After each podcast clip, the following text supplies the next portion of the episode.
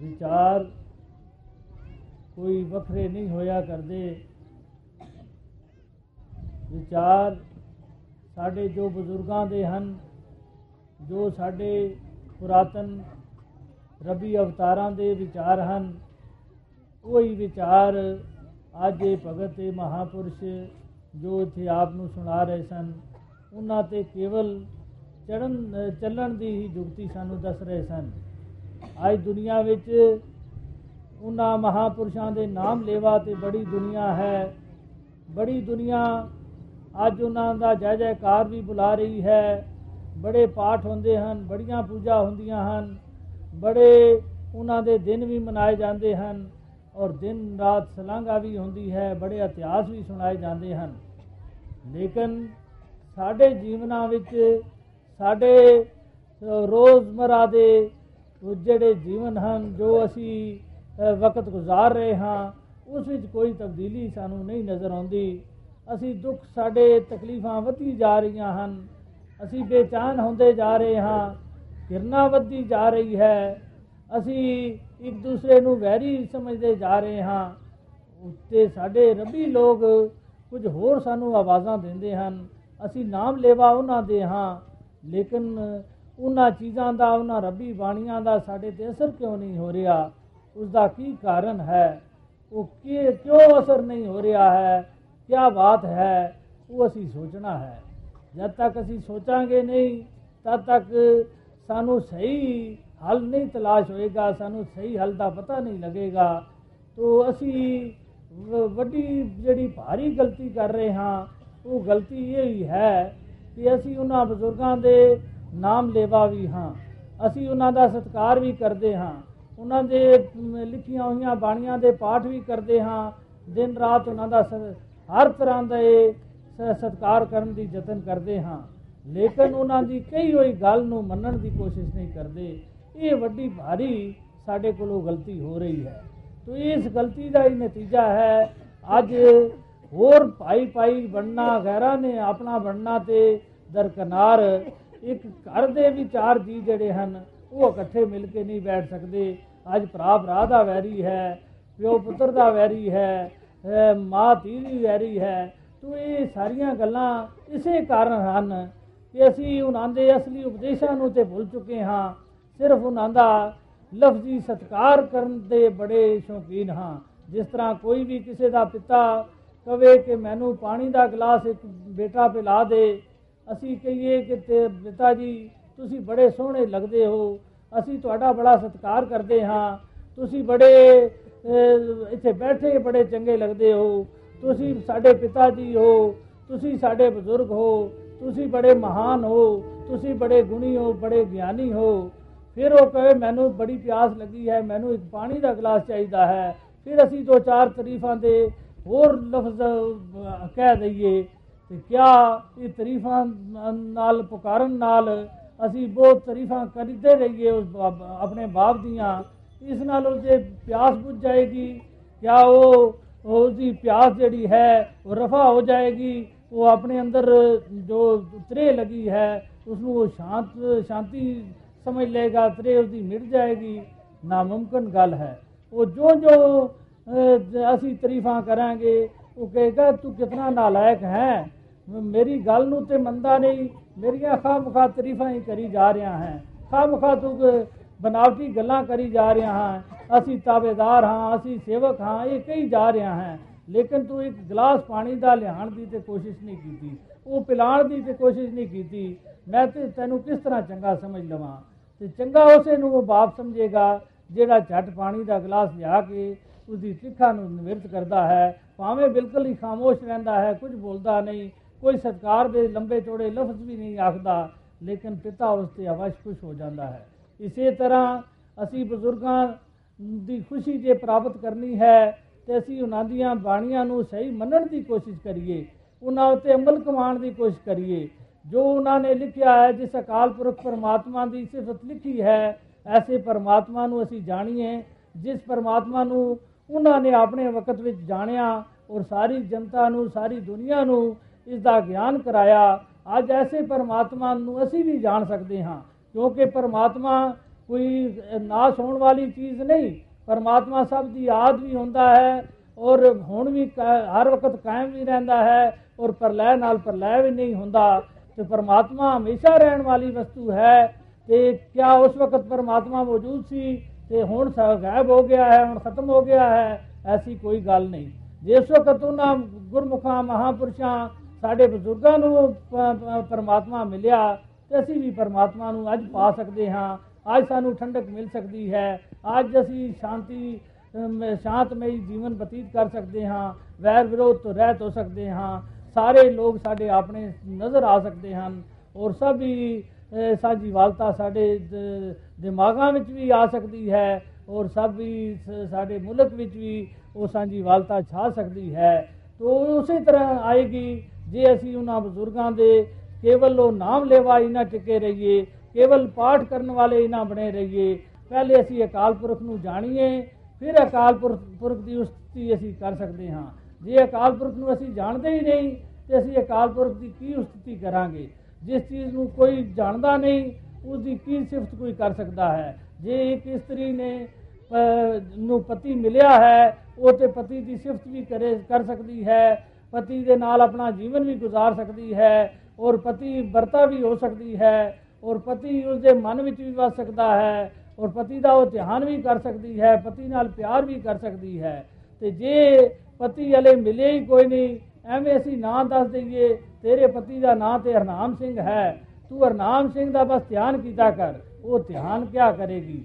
ਉਹ ਧਿਆਨ ਕੋਈ ਵੀ ਉਸ ਦੇ ਅਹ, ਦਿਮਾਗ ਵਿੱਚ ਨਾ ਪਿਆਰ ਆ ਸਕਦਾ ਹੈ ਨਾ ਧਿਆਨ ਆ ਸਕਦਾ ਹੈ ਨਾ ਉਹ ਪਤੀ ਵਰਤਾ ਕਹਿਲਾ ਸਕਦੀ ਹੈ ਨਾ ਸੰਤਾਨ ਹੋ ਸਕਦੀ ਹੈ ਨਾ ਕੋਈ ਘਰ ਵਸਾ ਸਕਦੀ ਹੈ ਕੋਈ ਗੱਲ ਵੀ ਉਸਦੇ ਜੀਵਨ ਵਿੱਚ ਨਹੀਂ ਪ੍ਰ- ਪ੍ਰਵੇਸ਼ ਕਰ ਸਕਦੀ।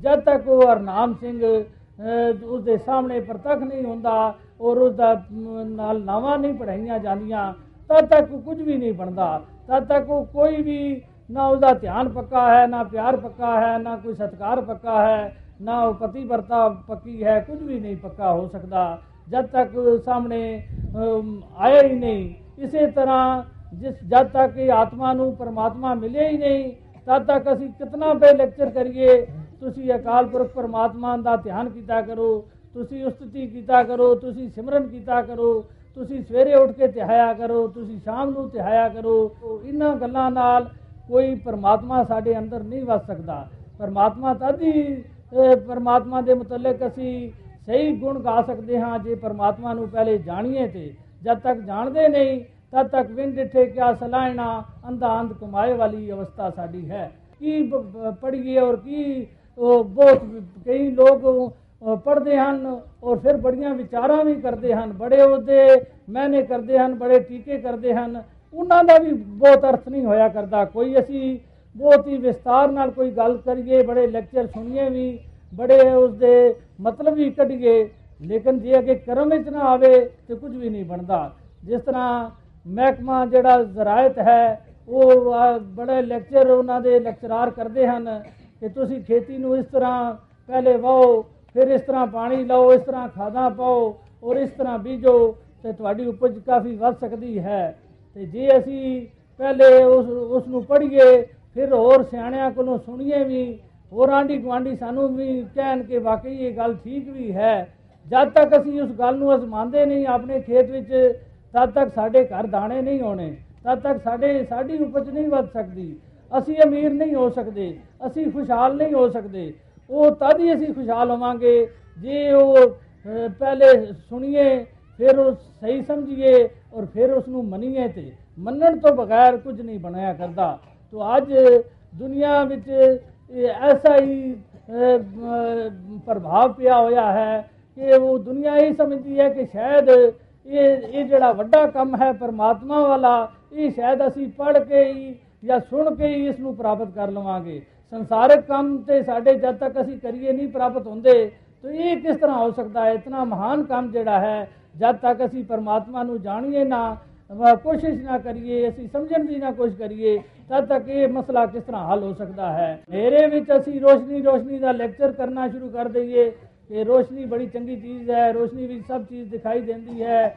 ਰੋਸ਼ਨੀ ਹੀ ਮਹਾਨ ਹੈ, ਰੋਸ਼ਨੀ ਹੀ ਸਾਡਾ ਨਿਸ਼ਾਨਾ ਹੈ। ਤੋ ਇਸ ਨਾਲ ਰੋਸ਼ਨੀ ਨਹੀਂ ਆ ਜਾਣੀ। ਰੋਸ਼ਨੀ ਤੇ ਆਉਣੀ ਹੈ ਕਿ ਹਨੇਰੇ ਵਿੱਚ ਦੀਪਕ ਜਗਾ ਦਿੱਤਾ ਜਾਏ, ਬਿਜਲੀ ਆਨ ਕਰ ਦਿੱਤੀ ਜਾਏ, ਉਸੇ ਵੇਲੇ ਰੋਸ਼ਨੀ ਹੋ ਸਕਦੀ ਹੈ। ਤੇ ਜੇ ਉਹ ਲੈਕਚਰ ਕਰਨਾ ਸ਼ੁਰੂ ਕਰ ਦਈਏ, ਰੋਸ਼ਨੀ ਉੱਤੇ ਬਹੁਤ ਸਾਰੇ ਲੈਕਚਰਾਨਾਂ ਨੂੰ ਖੜਾ ਕਰ ਦਈਏ ਤੇ ਕਹੀਏ ਕਿ ਅਸੀਂ ਕੋਈ ਕੰਮ ਕਰ ਲਵਾਂਗੇ, ਇਹ ਨਾਮੁਮਕਿਨ ਹੈ। ਰੋਸ਼ਨੀ ਦੇ ਲੈਕਚਰਾਂ ਨਾਲ ਕੁਝ ਨਹੀਂ ਹੁੰਦਾ। ਰੋਸ਼ਨੀ ਉਸ ਦੇ ਤਰੀਕੇ ਨਾਲ ਹੀ ਰੋਸ਼ਨੀ ਲਿਆਈ ਜਾ ਸਕਦੀ ਹੈ। ਇਸੇ ਤਰ੍ਹਾਂ ਇਸ ਆਤਮਾ ਨੂੰ ਰੋਸ਼ਨ ਕਰਨ ਵਾਸਤੇ, ਆਤਮਾ ਨੂੰ ਖੁਸ਼ਹਾਲ ਕਰਨ ਵਾਸਤੇ, ਆਤਮਾ ਨੂੰ ਮੁਕਤ ਕਰਨ ਵਾਸਤੇ ਅਗੋਚਰ ਵਸਤੂ ਜਦ ਤੱਕ ਸਾਨੂੰ ਜੋ ਕਿਸੇ ਗੋਚਰੀ ਨਹੀਂ, ਜੋ ਕਿਸੇ ਦੇ ਸਹਾਰੇ ਨਹੀਂ, ਇਹ ਪਰਮਾਤਮਾ ਹੀ ਐਸਾ ਹੈ। ਹੋਰ ਦੁਨੀਆ ਦੀ ਇਹ ਸਾਰੀ ਜਿਹੜੀ ਸਮਗਰੀ ਹੈ ਜਿਤਨੀਆਂ ਚੀਜ਼ਾਂ ਸਾਨੂੰ ਨਜ਼ਰ ਆਉਂਦੀਆਂ ਹਨ ਉਹ ਇੱਕ ਦੂਸਰੇ ਗੋਚਰੀ ਹਨ ਇੱਕ ਦੂਸਰੇ ਦੇ ਸਹਾਰੇ ਹਨ।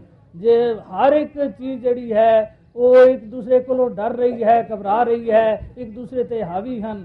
ਜੇ ਅਗਨੀ ਹੈ ਅਗਨੀ ਉੱਤੇ ਪਾਣੀ ਜਿਹੜਾ ਹੈ ਉਹ ਅਸਰਦਾਇਕ ਹੈ। ਪਾਣੀ ਉੱਤੇ ਅ, ਹਵਾ ਅਸਰਦਾਇਕ ਹੈ। ਹਵਾ ਉੱਤੇ ਹੋਰ ਅ, ਚੀਜ਼ਾਂ ਜਿਹੜੀਆਂ ਹਨ ਹੋਰ ਤੱਤ ਜਿਹੜੇ ਹਨ ਅਸਰਦਾਇਕ ਹਨ। ਇਸੇ ਤਰ੍ਹਾਂ ਹਰ ਇੱਕ ਦੁਨੀਆ ਦੀ ਚੀਜ਼ ਜਿਹੜੀ ਹੈ, ਉਹ ਇੱਕ ਦੂਸਰੇ ਕੋਲੋਂ ਡਰ ਰਹੀ ਹੈ, ਇੱਕ ਦੂਸਰੇ ਤੋਂ ਘਬਰਾ ਰਹੀ ਹੈ। ਔਰ ਹ- ਹਰ ਕੋਈ ਕਿਸੇ ਦੇ ਗੋਚਰੀ ਹੈ। ਤੇ ਇੱਕ ਇੱਕ ਪਰਪਾਰ ਬ੍ਰਹਮ ਪਰਮਾਤਮਾ ਹੀ ਜੋ ਕਿਸੇ ਗੋਚਰੀ ਨਹੀਂ, ਜੋ ਕਿਸੇ ਦੇ ਸਹਾਰੇ ਨਹੀਂ, ਖੁਦ ਬਖੁਦ ਹੀ ਹੈ, ਜੋ ਪ- ਪਹਿਲੇ ਤੋਂ ਹੈ, ਹੁਣ ਵੀ ਹੈ, ਅੱਗੋਂ ਵੀ ਰਹੇਗਾ। ਤੋ ਇੱਥੇ ਹੀ ਐਸੀ ਵਸਤ, ਅਗੋਚਰ ਵਸਤ ਤੂੰ ਸਿਆਣ ਲੈ, ਅਗੋਚਰ ਵਸਤ ਨਾਲ ਆਪਣਾ ਰਿਸ਼ਤਾ ਔਰ ਨਾਤਾ ਗੰਢ ਲੈ, ਤਾਂ ਕਿ ਤੇਰੀ ਆਤਮਾ ਵੀ ਭਟਕੇ ਨਾ। ਜੇ ਅਸੀਂ ਜੋ ਕਿਸੇ ਗੋਚਰੀ ਚੀਜ਼ਾਂ ਹਨ ਉਹਨਾਂ ਨਾਲ ਨਾਤਾ ਕੱਢਾਂਗੇ ਅਸੀਂ ਵੀ ਨਾਲ ਨਾਲ ਘੁੰਮਦੇ ਰਵਾਂਗੇ ਨਾਲ ਨਾਲ ਪਰੇਸ਼ਾਨ ਰਵਾਂਗੇ ਕਿਉਂਕਿ ਜਿਹੜੀ ਚੀਜ਼ ਖੁਦ ਹੀ ਡਾਵਾਂਡੋਲ ਹੈ ਉਸ ਉਸ ਦਾ ਸਹਾਰਾ ਅਸੀਂ ਲਵਾਂਗੇ ਅਵਸ਼ ਅਸੀਂ ਵੀ ਡਾਵਾਂਡੋਲ ਹੀ ਹੋ ਜਾਵਾਂਗੇ। ਜਿਸ ਤਰ੍ਹਾਂ ਇਸ ਸਟੇਜ ਤੇ ਅਸੀਂ ਬੈਠੇ ਹਾਂ ਇਹ ਹੀ ਤਨੋਂ ਹਿੱਲਣ ਲੱਗ ਪਵੇ ਇਹ ਹੀ ਤੇ ਬ- ਬਹੁਤ ਅਹ, ਮ- ਇਹ 'ਚ ਕੰਮਣ ਲੱਗ ਪਵੇ ਤੇ ਅਸੀਂ ਉੱਤੇ ਬੈਠੇ ਹੋਏ ਅਵਸ਼ ਕਮਾਂਗੇ ਅਵਸ਼ ਹਿੱਲਾਂ ਜੁਲਾਂਗੇ ਤੇ ਇਹ ਕੋਈ ਵੀ ਤਾਕਤ ਜਿਹੜੀ ਹੈ, ਉਹ ਸਾਨੂੰ ਰੋਕ ਨਹੀਂ ਸਕਦੀ। ਤੇ ਜੇ ਅਸੀਂ ਬ- ਕਿਸੇ ਅਸਥਿਰ ਜਗ੍ਹਾ ਤੇ ਅਸੀਂ ਬੈਠੇ ਹਾਂ, ਤੇ ਫਿਰ ਉਹ ਕੋਈ ਚੀਜ਼ ਸਾਨੂੰ ਕੋਈ ਹਿਲਾ ਨਹੀਂ ਸਕਦੀ। ਇਸੇ ਤਰ੍ਹਾਂ ਦੁਨੀਆ ਜਿਹੜੀ ਹੈ, ਇਹ ਅਸਥਿਰ ਨਹੀਂ। ਇਹ ਦ- ਆਉਣ ਜਾਣ ਵਾਲੀ ਹੈ, ਭੱਜਣ ਟੁੱਟਣ ਵਾਲੀ ਹੈ, ਪਰਿਵਰਤਨਸ਼ੀਲ ਹੈ। ਇਸ ਦਾ ਅਸੀਂ ਜੇ ਸਹਾਰਾ ਲਵਾਂਗੇ, ਦੁਨੀਆ ਦੀਆਂ ਸੰਸਾਰਿਕ ਚੀਜ਼ਾਂ ਤੇ ਅਸੀਂ ਨਿਸ਼ਚੈ ਰੱਖਾਂਗੇ, ਅਵਸ਼ ਸਾਡੇ ਨਿਸ਼ਚੇ ਜਿਹੜੇ ਹਨ, ਉਹ ਡਾਵਾਂਡੋਲ ਹੋ ਜਾਣਗੇ। ਦੁਨੀਆ ਦੀ ਕੋਈ ਚੀਜ਼ ਵੀ ਜਿਹੜੀ ਹੈ ਇੱਥੇ ਬਰਕਰਾਰ ਰਹਿਣ ਵਾਲੀ ਨਹੀਂ। ਜਿਹੜੀਆਂ ਚੀਜ਼ਾਂ ਨੂੰ ਅਸੀਂ ਭਗਵਾਨ ਵੀ ਮੰਨਦੇ ਹਾਂ, ਉਹ ਚੀਜ਼ਾਂ ਵੀ ਇੱਥੇ ਛਿਨ ਭੰਗਰ ਹਨ, ਆਉਣ ਜਾਣ ਵਾਲੀਆਂ ਹਨ, ਪਰਿਵਰਤਨਸ਼ੀਲ ਹਨ, ਤੇ ਐਸੀਆਂ ਚੀਜ਼ਾਂ ਜਿਹੜੀਆਂ ਹਨ, ਉਹਨਾਂ ਨੂੰ ਅਸੀਂ ਜੇ ਭਗਵਾਨ ਮੰਨਦੇ ਰਹੇ, ਤੇ ਅਸੀਂ ਡਾਵਾਂਡੋਲ ਸਥਿਤੀ ਵਿੱਚ ਹੀ ਰਵਾਂਗੇ, ਅਸੀਂ ਕਦੀ ਵੀ ਬਚ ਨਹੀਂ ਸਕਦੇ। ਜੇ ਨਿਰਾਕਾਰ ਪਰਮਾਤਮਾ ਨੂੰ ਅਸੀਂ ਆਪਣਾ ਬਣਾ ਕੇ, ਜਾਣ ਕੇ ਅ- ਆਪਣੀ ਆਤਮਾ ਨੂੰ ਇਸ ਪਰਮਾਤਮਾ ਨਾਲ ਜੋੜੀਏ ਜਿਹੜਾ ਆਉਣ ਜਾਣ ਵਧ- ਵਧਣ ਘਟਣ ਜਮਨ ਮਰਨ ਤੋਂ ਰਹਿਤ ਹੈ ਤੇ ਫਿਰ ਅਸੀਂ ਵੀ ਹਮੇਸ਼ਾ ਵਾਸਤੇ ਮੁਕਤ ਹੋ ਸਕਦੇ ਹਾਂ। ਲੋਕਾਂ ਨੇ ਕਦੀ ਨਹੀਂ ਮਹਾਪੁਰਸ਼ ਦੀ ਇੱਜ਼ਤ ਕੀਤੀ। ਮ- ਬਾਬਾ ਨਾਨਕ ਦੇ ਵਕਤ ਨੂੰ ਆਪ ਭਲੀ ਪ੍ਰਕਾਰ ਜਾਣਦੇ ਹੋ। ਕਿਆ ਬਾਬਾ ਜੀ ਦੁਨੀਆ ਨੂੰ ਕੁਝ ਅ, ਗਲਤ ਕ- ਕਦਮ ਵੱਲ ਪ੍ਰੇਰਦੇ ਸਨ ਗਲਤ ਕੰਮ ਸਿਖਾਉਂਦੇ ਸਨ ਜਾਂ ਗਲਤ ਕੋਈ ਪ੍ਰਚਾਰ ਕਰਦੇ ਸਨ? ਲੇਕਿਨ ਦੁਨੀਆ ਉਸ ਵਕਤ ਕਿਤਨੀ ਮੰਨਣ ਵਾਲੀ ਸੀ? ਚੰਦ ਇੱਕ ਇਨਸਾਨ ਮਹਾਪੁਰਸ਼ ਸਨ ਜਿਹੜੇ ਉਹਨਾਂ ਨੂੰ ਅ, ਰੱਬੀ ਅਵਤਾਰ ਮੰਨਦੇ ਸਨ। ਬਾਕੀ ਤੇ ਵੱਟੇ ਮਾਰਨ ਵਾਲੇ ਸਨ ਬਾਕੀ ਤੇ ਕੁਰਾਈਆ ਝੱਲਾ ਔਰ ਬੋਰਾ ਹੀ ਕਹਿਣ ਵਾਲੇ ਸਨ। ਬਹੁਤ ਗਿਣਤੀ ਤੇ ਜਿਹੜੀ ਸੀ ਉਹ ਤੇ ਇਹ ਕਹਿਣ ਵਾਲੀ ਸੀ ਕਿ ਇਹ ਜਿਹੜਾ ਹੈ ਨਵਾਂ ਮਤ ਚਲਾ ਰਿਹਾ ਹੈ। ਇਹ ਬੜਾ ਹੀ ਇਹ, ਅ, ਅ, ਕੁਰਾਈਆ ਹੈ ਪੂਤਨਾ ਹੈ ਬਿਤਾਲਾ ਹੈ। ਇਹ ਜੀ ਬੇ- ਬੇਅੰਤ ਦੁਨੀਆ ਸੀ। ਉਹ ਬੇਅੰਤ ਪੱਥਰ ਮਾਰਨ ਵਾਲੇ ਸਨ। ਔਰ ਚੰਦ ਹੀ ਲੋਕ ਸਨ ਜਿਹੜੇ ਉਹਨਾਂ ਦੀ ਜੈ ਜੈਕਾਰ ਕਰਨ ਵਾਲੇ ਸਨ। ਤੇ ਇਸੇ ਤਰ੍ਹਾਂ ਕਬੀਰ ਸਾਹਿਬ ਦੀ ਵੀ ਬੜੀ ਵਿਰੋਧਤਾ ਹੋਈ। ਕਾਂਸੀ ਵਿੱਚ ਬਾਹਰ ਕੱਢ ਦਿੰਦੇ ਸਨ, ਉਹਨਾਂ ਨੂੰ ਵੜਨ ਨਹੀਂ ਸਨ ਦਿੰਦੇ ਔਰ ਹਰ ਵਕਤ ਉਹਨਾਂ ਦੇ ਨਾਲ ਟੱਕਰ ਹੀ ਲੈਂਦੇ ਰਹਿੰਦੇ ਸਨ। ਤੋ ਇੱਥੇ ਇਹ ਕਹਿ ਰਹੇ ਹਨ ਕਿ, ਮੇਰਾ ਮਨ ਮੰਨਿਆ ਹੈ ਤੇ ਦੁਨੀਆ ਨੂੰ ਕੀ ਇਹ ਤਕਲੀਫ ਹੋਈ ਹੈ। ਦੁ- ਦੁਨੀਆ ਕਿਉਂ ਔਖੀ ਹੋ ਰਹੀ ਹੈ? ਤੋ ਮੇਰਾ ਮਨ ਮੰਨ ਗਿਆ ਹੈ, ਲੇਕਿਨ ਲੋਕ ਨਹੀਂ ਪਤੀਜਦੇ ਤੋ ਮੈਂ ਕੀ ਕਰ ਸਕਦਾ ਹਾਂ ਅਗਰ ਲੋਕ ਨਹੀਂ ਪਤੀਜਦੇ ਮੇਰਾ ਮਨ ਤੇ ਮੰਨ ਚੁੱਕਾ ਹੈ। ਇਸੇ ਤਰ੍ਹਾਂ ਇਹ ਗੁਰਮੁਖ ਮਹਾਪੁਰਸ਼ ਜੋ ਇਸ ਸਚਾਈ ਨੂੰ ਪਾ ਲੈਂਦੇ ਹਨ, ਦੁਨੀਆ ਭਾਵੇਂ ਕਿਤਨੀ ਉਹਨਾਂ ਨੂੰ ਕੋਸ਼ਿਸ਼ ਕਰੇ, ਉਹ ਉਥੋਂ ਹਟਾਉਣ ਦੀ ਜਿਹੜੇ ਸੱਚੇ ਭਗਤ ਹਨ, ਉਹ ਕਦੀ ਹਟਿਆ ਨਹੀਂ ਕਰਦੇ। ਭਾਵੇਂ ਉਹਨਾਂ ਦੀਆਂ ਜਾਨਾਂ ਤੱਕ ਵੀ ਲੱਗ ਜਾਣ। ਤੋ ਇਹ ਮਹਾਪੁਰਸ਼ਾਂ ਦੀ ਇਹ ਐਸੀ ਅਵਸਥਾ ਹੁੰਦੀ ਹੈ ਕਿਉਂਕਿ ਸਚਾਈ ਜਿਹੜੀ ਹੈ, ਉਹ ਝੁਕਣ ਨਹੀਂ ਦਿੰਦੀ ਸੰਸਾਰ ਦੇ ਅੱਗੇ। ਗੁਰਮੁਖਾਂ ਦੇ ਚਰਨਾਂ ਚਰਨ ਬੱਚੇ ਬੱਚੇ ਦੇ ਚਰਨਾਂ ਦੇ ਦਾਸ ਬਣ ਜਾਂਦੇ ਹਨ, ਲੇਕਿਨ ਸੰਸਾਰ ਦੇ ਸਾਹਮਣੇ ਕਦੀ ਝੁਕਿਆ ਨਹੀਂ ਕਰਦੇ। ਤੋ ਇੱਥੇ ਇਹ ਦੱਸਿਆ ਹੈ ਕਿ ਜ- ਜੇ ਲੋਕ ਨਹੀਂ ਮੰਨਦੇ, ਤੇ ਮੈਂ ਕੀ ਕਰ ਸਕਦਾ ਹਾਂ? ਸਾਧ ਸੰਗਤ